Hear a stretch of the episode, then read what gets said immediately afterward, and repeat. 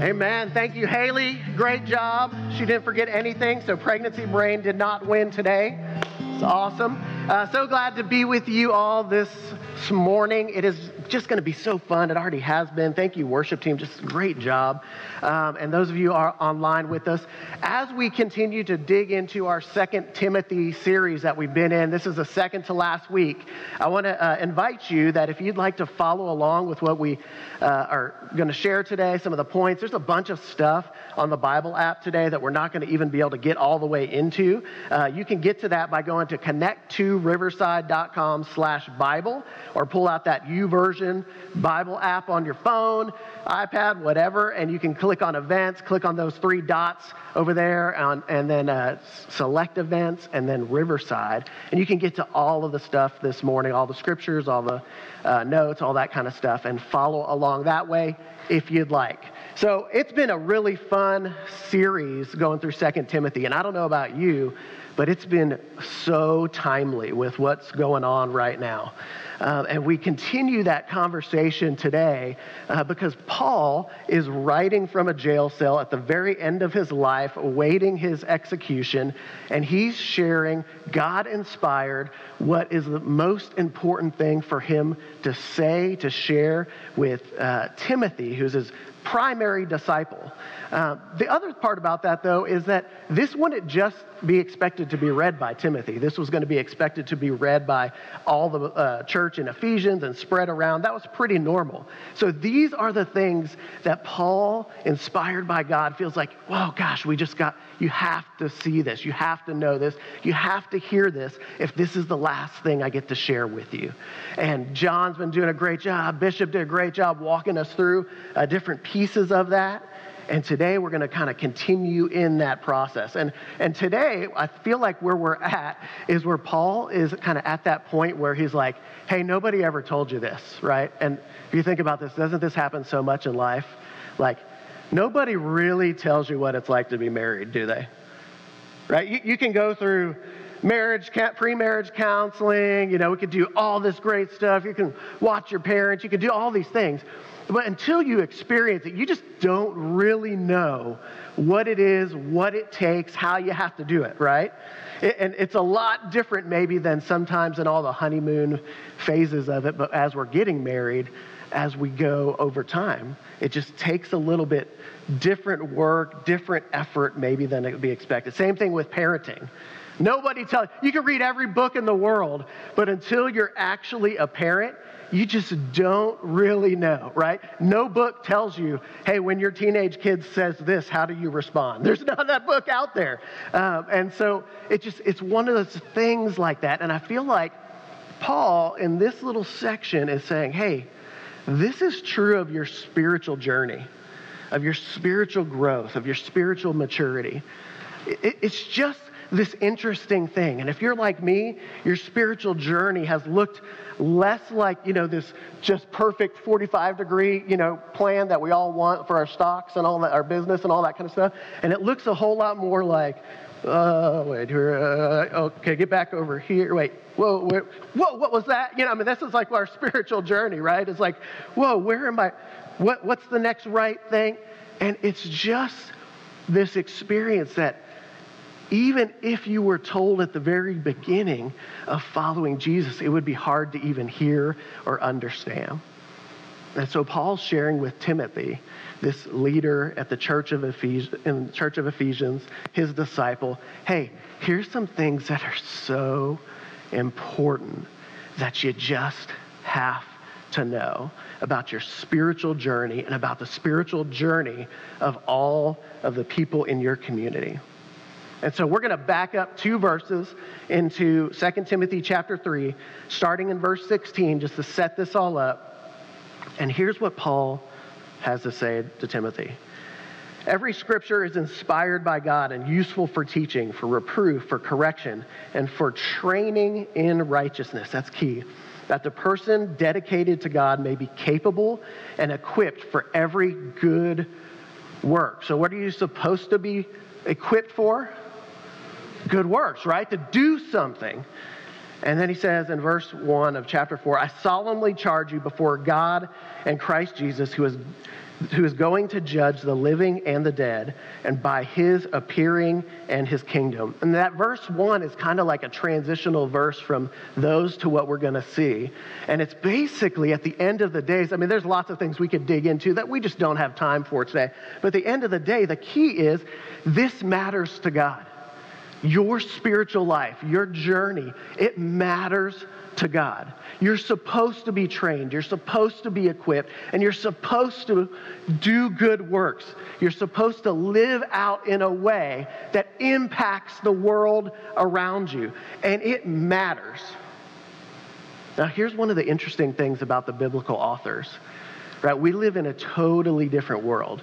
Paul didn't have Word or pages or something like that that he could just type every single thing that he wanted to share or God might have given him to share as the inspired Word of God, right? That didn't exist. Okay, there was no social media. So, like when you go, well, what did Jesus really do? Right? Nobody was taking like an Instagram photo of Jesus making breakfast for Peter, right? At the, or anything like that. Or putting on social media the picture of the disciples' retreat or, you know, any, any of those kind of things, right? None of the apostles, Peter, Paul, weren't on YouTube saying, hey, smash that subscribe button and listen to this message, right? That, that stuff didn't exist. We only have this small, like they just had this little bit of parchment to use. And so, what's the stuff that really matters? And what Paul is showing us, inspired by God, is what matters is that we move and grow in our spiritual maturity and our spiritual growth. But it's messy business. It's not just this easy thing, right? And so, what we see as we move forward is that it matters how you train, it matters that you train, and it matters that you live out what God desires for you to live out. It's important to God, and it matters for each and every one of us. So in verse 2, he continues with this idea, we're going to camp out here a little bit today. He says, Preach the message.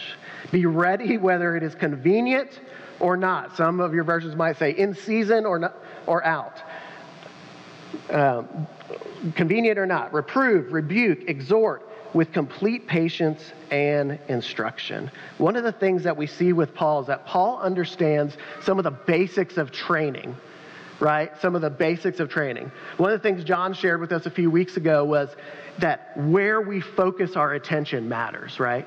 Where we focus our de- attention determines our direction and our destination right? So we've got to stay focused in our training. And Paul shows us that in this passage here. How we invest really matters. Let me just tell you, I have two teenage boys right now, and they're punks because everything they do, it's like, man, they go to the gym and it's like so easy, and they come back and look, man, I'm getting strong. Right, me, I'm 40 now, it is hard, right? I've got to be really intentional about my investment. I've got to be intentional about what I eat. I've got to be intentional about working out and what the ways I work out. And if I take a little bit of a gap on any of that stuff, oh my goodness, right? I'm not a I'm not a teenager anymore that could just do whatever. Oh, so how we invest really matters and how we invest over time matters because life changes, our situation changes, we change, right? So, what I did when I was a teenager isn't going to work now that I'm 40. And I've got to be changing and listening to the Lord and growing in how I invest. And here's the other part it's always about will you stay faithful, right? No matter what kind of training you do, what matters at the end of the day is also are you going to commit? Will you really follow through with this consistently over time? Right? So, what he, Paul shares with us is he starts off as there's an expectation that you're going to preach, right? That your life is going to preach a message. That doesn't always mean getting up and doing this. It doesn't mean leading a, a study necessarily or whatever. It's that your life is sending a message. And the truth is, it's preaching a message loud and clear, whether you admit it or believe it or not.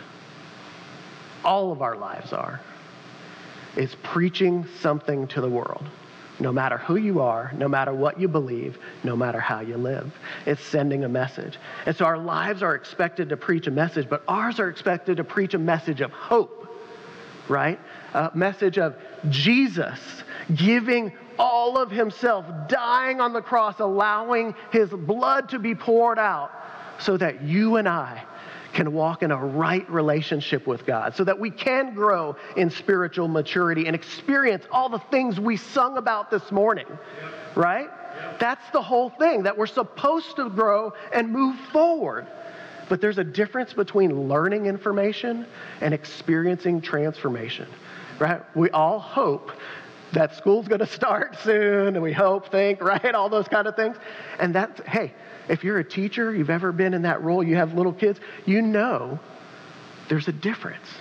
I can teach a kid all kinds of information. It's not going to mean a lick if they don't actually experience some kind of change within them, grasp onto it, and do something with it, right? At the end of the day, that's always our desire is that we're moving forward in some way, not just learning information. And so you've got to train. You've got to be ready in season or in out, whether it's convenient or it's not, right? Uh, think about the Spurs here, just won their first game of the little restart deal. They might not win ho- another one, but at least they trained enough while they were at home and all this kind of stuff that they won the first one. I'm just excited about that. Uh, and so, I mean, we see that stuff going on. It actually reminds me of a story that I just love. There was this man a long, long time ago, and in his prayer time, he was praying and he was asking God, God, who, who am I?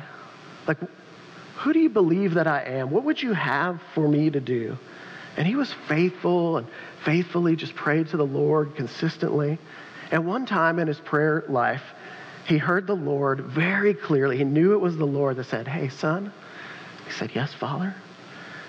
He said, You know that rock on your way to work every day that you walk by? It's this big old boulder that's there. You know that, that big one? Oh, yeah. Yeah, Lord, I know. I know, Father. Yeah. He said, Okay, what I want you to do is every morning on your way to work, I want you to go and I want you to give everything you've got. And I want you just to push on that rock and give it everything, right? And I want you to just do that every day. He says, Okay, I, I can do that. So he goes and he's all excited, like if you've ever like just really clearly heard something from the Lord and you're like, oh, okay, right. And he goes and he finds that big, huge boulder on his way and he just pushes with everything he's got and he's sweating and pushing and pushing and he keeps pushing. He doesn't know how long he's supposed to push. It's not really moving. And he's pushing and just pushing everything he's got, right? And then eventually he's just exhausted and you just feel like when you do something like that, there's just this moment when you're like, okay, I did what I was supposed to do. Uh, I can move on right? So he goes about his day, goes about his business, and, and every day he does that, pushes on this rock every day. Week, weeks turn into months, months turn into years, and he's pushing and he's pushing. And one day he's there pushing on that rock, and he hears the voice of the enemy. And he says, What are you doing? Have you noticed anything that's changed? Has this rock even moved, this boulder even moved the tiniest bit? What's this is pointless. What are you doing wasting your time pushing on this boulder? And he knows it's the enemy and he kind of plays it off, whatever. He goes to work, he goes about his day. And the next day comes and he's running a little late and he goes, Oh, I'll just push on that boulder in the evening um, on my way back. And, and he does. He comes back, he pushes on the boulder. Well, a couple days later, he's running late. Oh, I'm going to just do it in the evening. And then he forgets. He's still running late and he just doesn't do it. And, and then before long, he, it's been a few days. And then a few days turn into a few weeks and months and however long, right, it's been. And then he's at home one day in prayer, asking the Lord things, talking to the Lord about stuff. And he hears the voice of the Lord say, Son. He says, Yes, Father. He says, I miss you at the rock. Oh, just cuts him. But it also just ticks him off. Just makes him angry. And he just lets loose. Like, I don't know if you've ever had that moment. He just lets loose with the Lord. And he goes, But Lord, why would you have me go push on that stupid boulder? It never did anything. It was just a waste of my time. Why would you make me do that? Why would you ask me to do that over and over and over again? Push and push and push. Why? God lets him kind of get it all out. And then he just says, Well, do you remember that time in the village when that widow's house caught on fire? And you were able to run in there and hold up the center beam on, their on that house and, until she was able to get out and other people help her get out, and you had the strength to hold that up?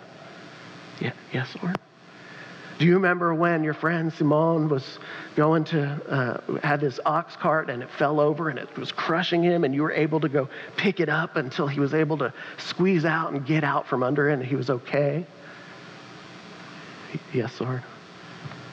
Do you remember how all the children used to love just climbing on you when you were going about your business and you'd carry them around and just brighten their day because you'd give them attention and because you had you could and were able to just carry them around as you went? Yes. Yes, Lord. He was quiet for a minute. He said, Father? I said, Yes, son. I'll see you at the rock in the morning. I tell that story because it encapsulates all of the little things that we see of what Paul, inspired by God at the very end of his life with the little bit of resources that he had, would want us to hear. That what matters is where is my focus? How am I investing? And am I going to be faithful? What happens so many times is that we refocus our spiritual life on us. And if your spiritual training is focused on you, it's misplaced. It's just misplaced. It's got to be twisted around and focused on the Lord and focused on other people. And so Paul shows us in this one verse here in verse 2 some really important things that, that matter. First of all, he shows us that it's in your spiritual training, it's relationship, right? It's preach, it's connect with people, it's tell them this, say this, do this, right? These ways. It's relationship. That's the calling of the church. Is relationship, it's discipleship, and nothing in the church works without true, genuine relationship. And so we're supposed to invest and connect, right?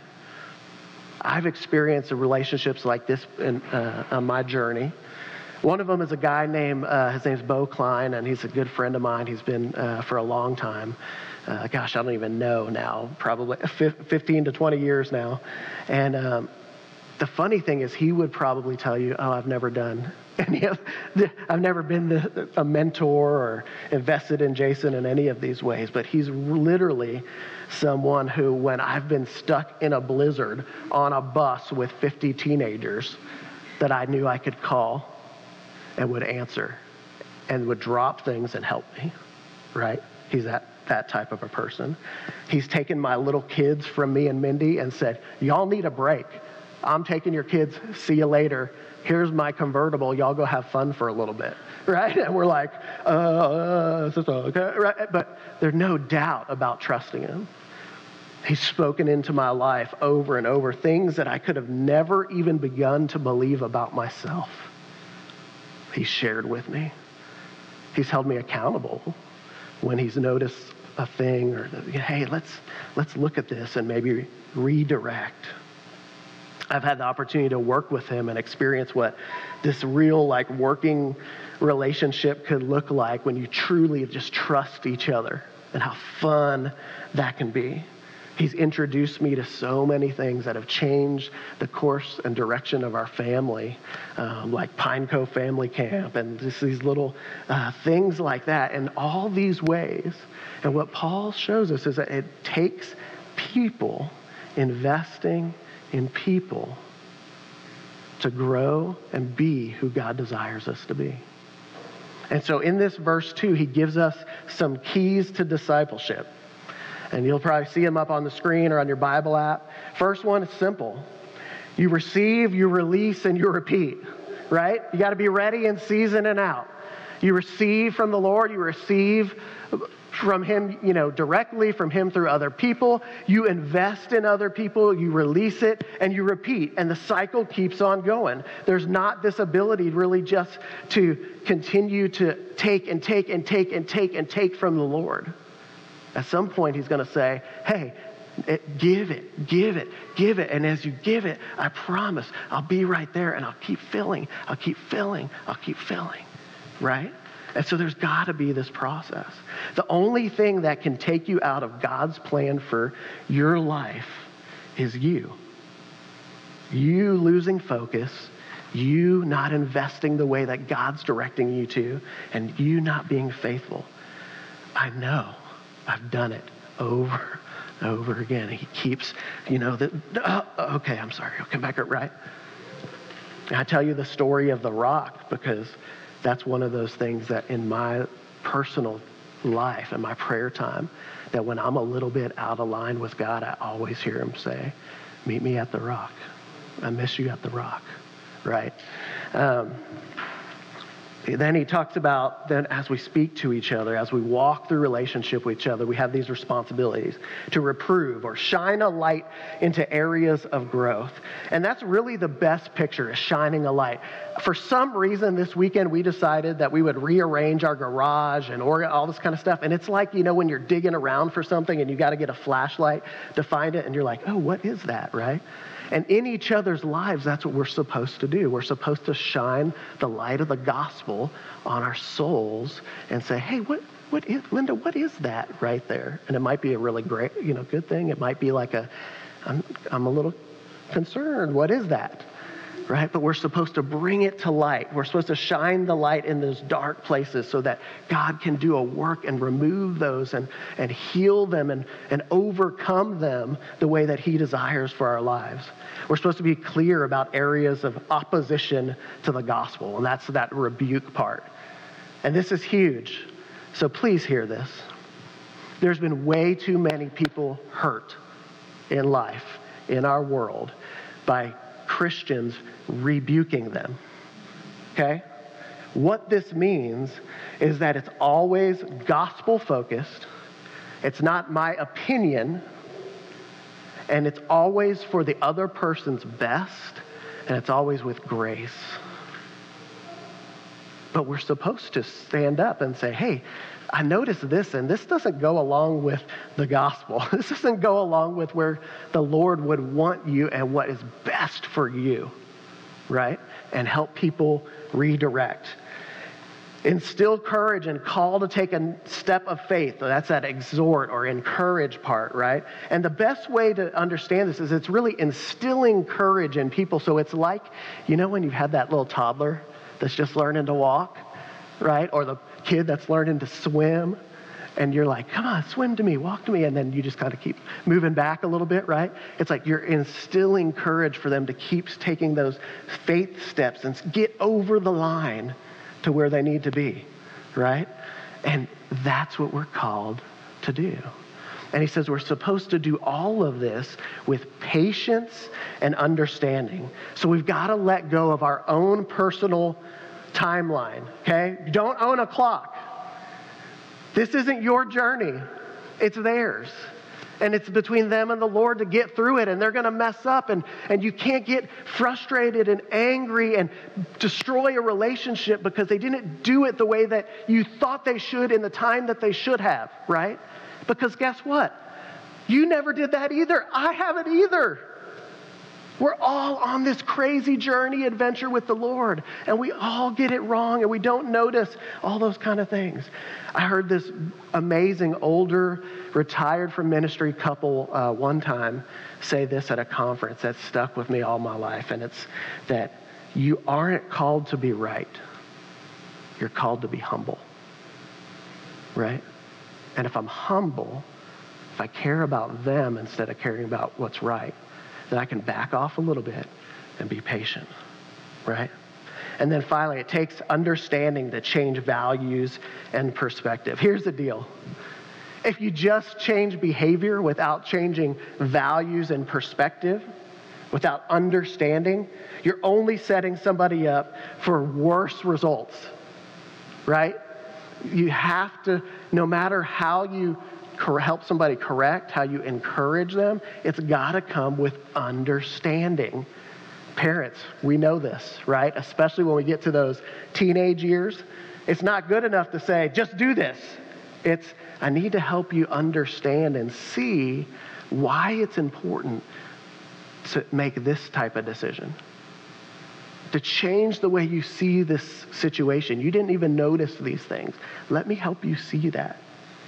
And that sets people up for spiritual growth and spiritual maturity. And all of this is important and it matters. In verses 3 and 4, Paul, inspired by God with what little resources he has, says this For there will be a time when people will not tolerate sound teaching.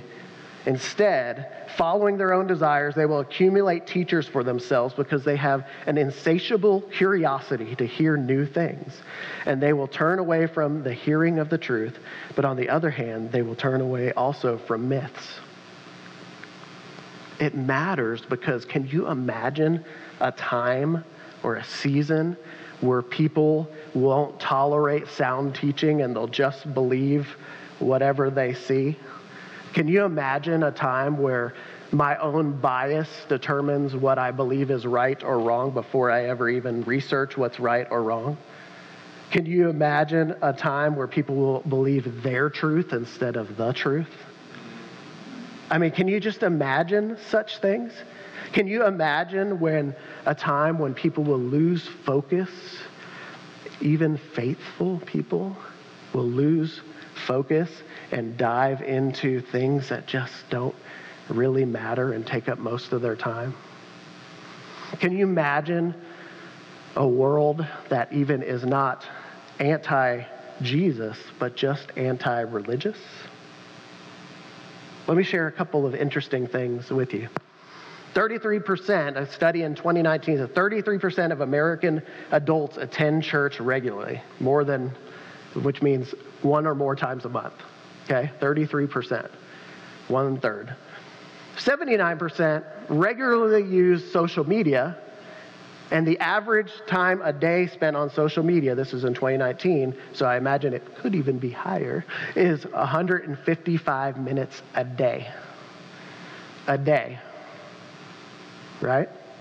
There are roughly, according to the Bulverde Spring Branch Economic Foundation in the Bulverde Spring Branch area, about 30,000 ish people.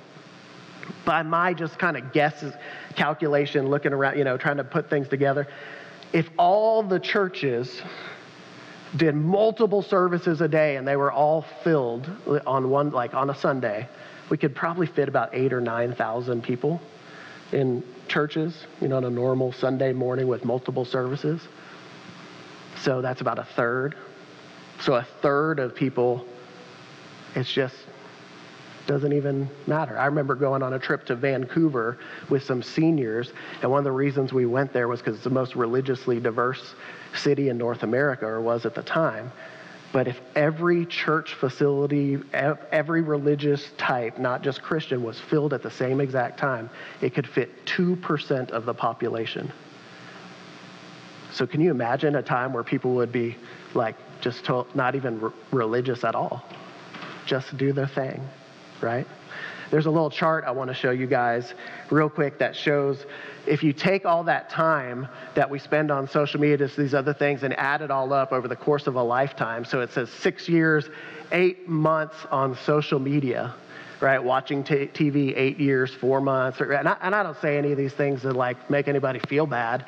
Uh, you know, if you get your, your little screen weekly screen time updates. You know, I don't know about you, but sometimes I open that and I go, ooh, that's embarrassing. I hope no, nobody sees that, right? Um, but I say this because we're supposed to stay focused and trained and participate in what God wants us to do and invest, right? And I'm not saying don't do these things, but six years, eight months. I wonder if we took three years off of that alone. what God could do. Wonder what God could do in three years. Some of you will get that later. I wonder what God could do with my life if I gave him an extra three years of it, of my focus and my attention. Am I right? I'm not saying don't do at all any of those things. I'm saying what if we just refocused priorities a little bit and maybe didn't do quite as much? Here's the deal. The world isn't our enemy. And Paul shows us what the world is going to be like and what the world is because we need to understand it. We need to, um, to be aware of it enough that we can have an impact on it. Because the world isn't our enemy, it's the hostage of the enemy. And we're preparing for a part in the rescue mission. And so we got to know and be honest and aware about what's going on so that we can train the right way to be ready to get in the game, right? Last verse here. You, however, be self controlled in all things, endure hardship, do an evangelist work, fulfill your ministry. So here's just some quick things that you could do today. Four steps you can take today. Be self controlled in your training. I've coached a ridiculous amount of little kids in sports. And you know what's the most frustrating thing about coaching? It's seeing the kids that are really talented that don't have the initiative or discipline to see it through, right? Oh man, it's the most frustrating thing. Let's not be those participants. Let's not be those players because here's the deal. God's called you, if He's called you into His family and you've responded in faith to Him, then you're skilled and you're gifted, and He's called you for a reason, and He wants you to play in the game on the team and not just sit on the bench. And so be self controlled. Be ready and willing to suffer for the sake of the gospel. Man, this one stinks, doesn't it? But over and over in this book, we see you're going to suffer, you're going to you're going to all these things. It's part of the journey that we're going to go through. Jesus did it. He suffered way worse than I think I will ever suffer. It's part of the journey. And the way that you respond to suffering will speak an unbelievably powerful message to those around you. Share the good news wherever you go. Share the good news wherever you go. And there's that old saying, and sometimes use words because our whole life speaks a gospel message, not just our words. And so it's important that we share the gospel wherever we go because we have been found by a gracious God, right? And spiritual maturity, it's, it's understanding that there's always a sinful we and a gracious he. And you've heard that hurt people hurt people. Well, you know what else? Found people find people. And so we got to share the gospel message. We got to invest and step into it. In fact, that's why we're called Riverside. The name Riverside comes from the image of the river, and God is saving and pulling people out of the river, and we're standing there with wet feet ready to grab their hands, grab their arms, and pull them out, right? So we got to be focused on what we're supposed to do, who we are. We got to be trained and ready and grounded. And then we've got to be faithful to actually be there so that they can take our hand, step out, right? That's, our, that's who we are.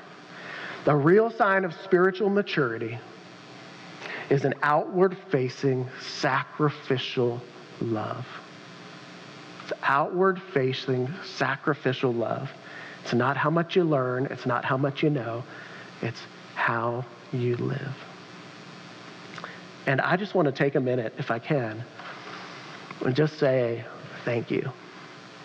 Many of you probably know, maybe not, but many of you probably do know that of the last nine months, we've been going through a really difficult situation with our family.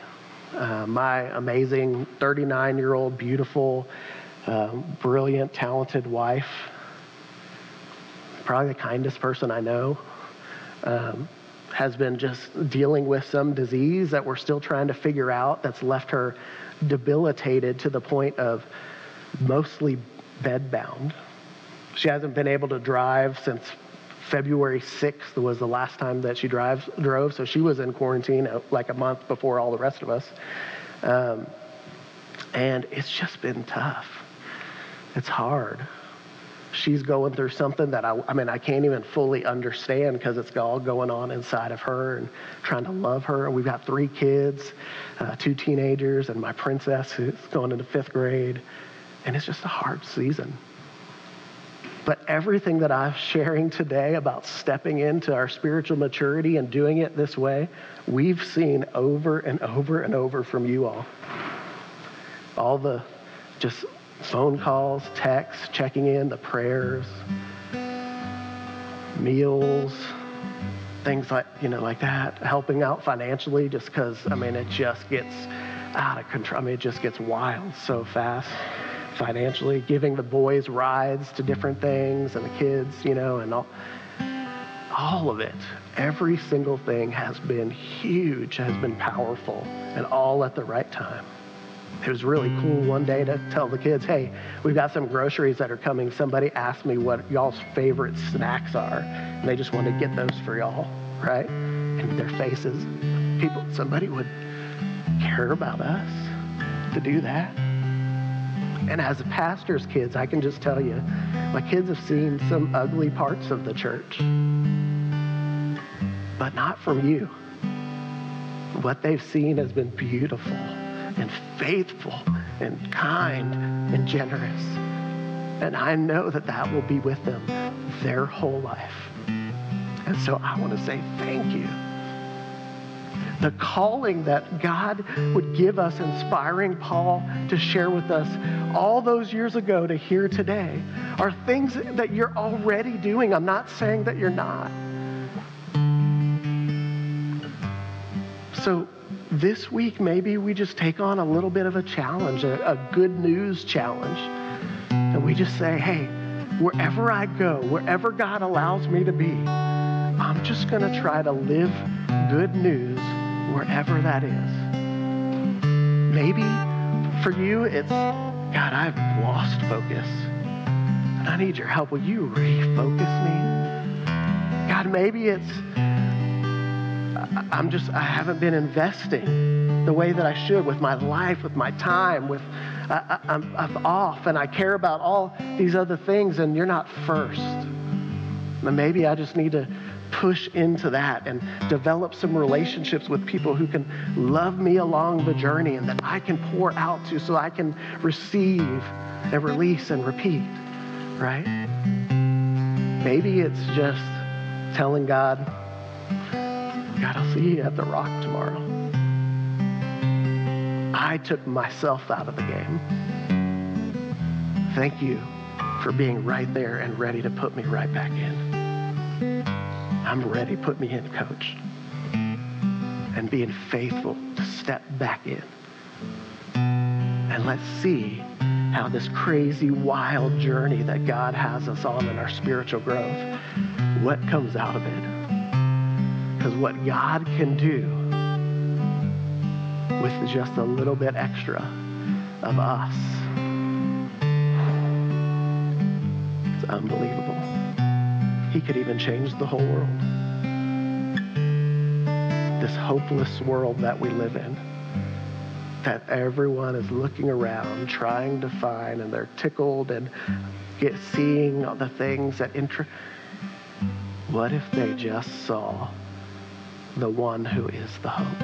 And they met him and started following him because of the ways that we are beautiful. I want everybody else to experience what our family has experienced. Not all the hard part, but the love part. So thank.